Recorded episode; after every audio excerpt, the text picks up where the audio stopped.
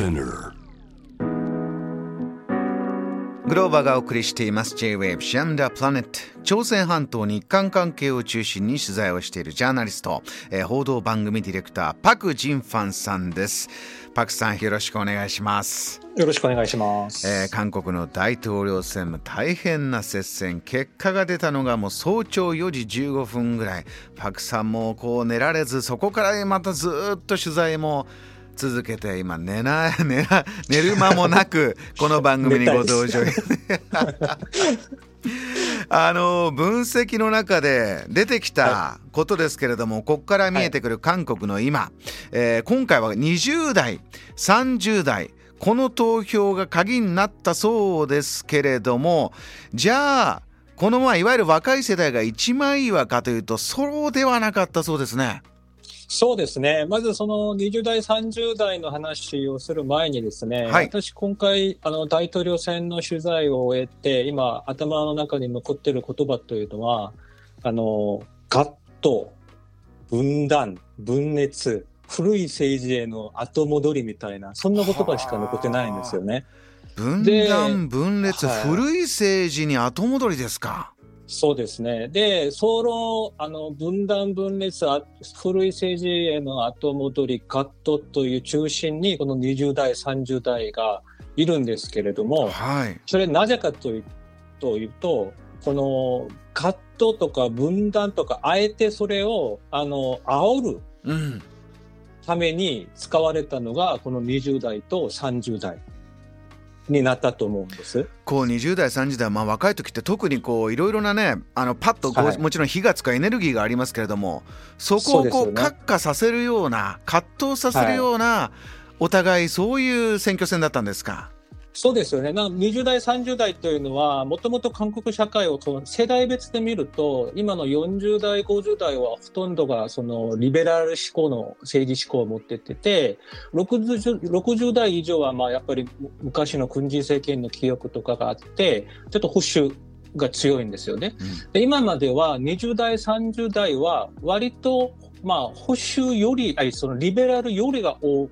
くって、えそのリベラル政権とかリベラルの政党がその多数の党になったりタイトルになったり時に大きな影響を与えた世代でもあるんですけれどえも、うん。それが去年あったソウル市長選から微妙に変わってきて保守党をその支持するということで今の政権今のリベラル政権にものすごい強い反感を持っている世代になってしまったんです。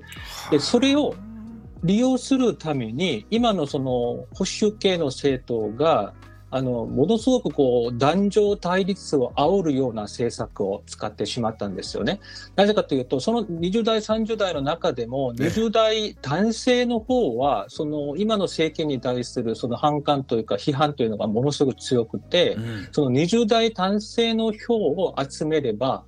この選挙では勝つということで、その20代男性を狙った選挙キャンペーンをやったんです。うんその中で一番代表的な政策が何かというと、韓国はですね、女性の役割とか、女性の社会的な地位を高めるために、女性家族部という、日本でいう省なんですけど、その組織政府組織があるんですよね。うん。それはその韓国せその社会が女性の問題に取り組むためにもうはい90年代から準備してきて、あずっと今早かったですね。役割を、そう早い早いですね。役割を果たしてきてるんですけれどもその20代男性はあのこの女性家族家族部のようなものがあり自分たちが逆に逆被害を受けているという認識を持ってるんですよ。20代の男性じゃあ女性に対する反発心みたいのが生まれてきてしまってる世代なんですか？へえはい、例えば反フェミニズムとか反フェミニストとかの意識が強いんですよね。それで野党の若手党代表とかその候補がこの女性家族を廃止するという政策を打ち出す。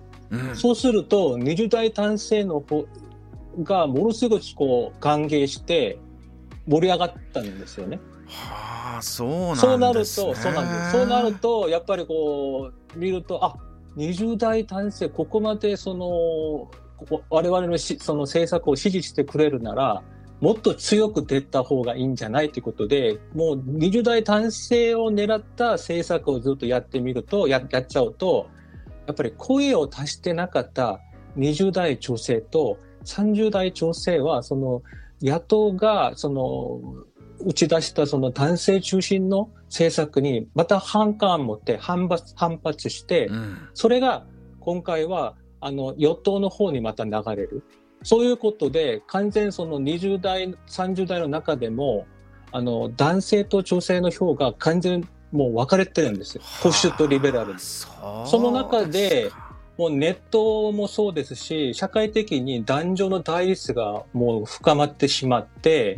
うん、なんかね、なんかそう、今後その、やっぱりその大統領になった人は、これをどう解決するのかというのも課題として残ってるし、す、で、に、あの野党の中で、今回当選した野党のそのユン・ソギョルさん側からも反省の声が出るぐらいに。あ、これ完全失敗した政策として、反省の声が出るぐらいの失敗した政策もあり、うん、もうこれで多分、なかなか、あの、このカットというのがなかなか治らないんじゃないかなっていう気はして、ちょっと心配してます、私は。これは今お話聞いてると、でもこれで勝った以上は、はい。これをいやいやいや全部撤回というわけにはいかないんでしょう、どうなんでしょうね。そうですね、まあ今日もその野党のあのユン・ソクヨルさんからは、もう女性家族府は廃止するんだということを言ってるので、はい、言ってますね。で、今回先、まあ冒頭でありましたけれども、その今回選挙がなんでこんな接戦になったかというと、世論調査、その事前の世論調査を見ると、やっぱりその20代男性がその世論調査に大きく答えて、うんそのユン・ソギョルさんの支持率がぐんと上がったんですよ、世論調査では。ええ、それで、やっと、あ、これ、やる、やれば勝つんだということ。で、ずっとやったんですけど、実際、声を足してなかった20代、30代調整は、その反発で、イ・ジェミョンという与党側に票を入れることで、また、野党側の政策に逆効果として、こんな接戦状態になっているということがまた今回のポイントかなと思います。JAM The Planet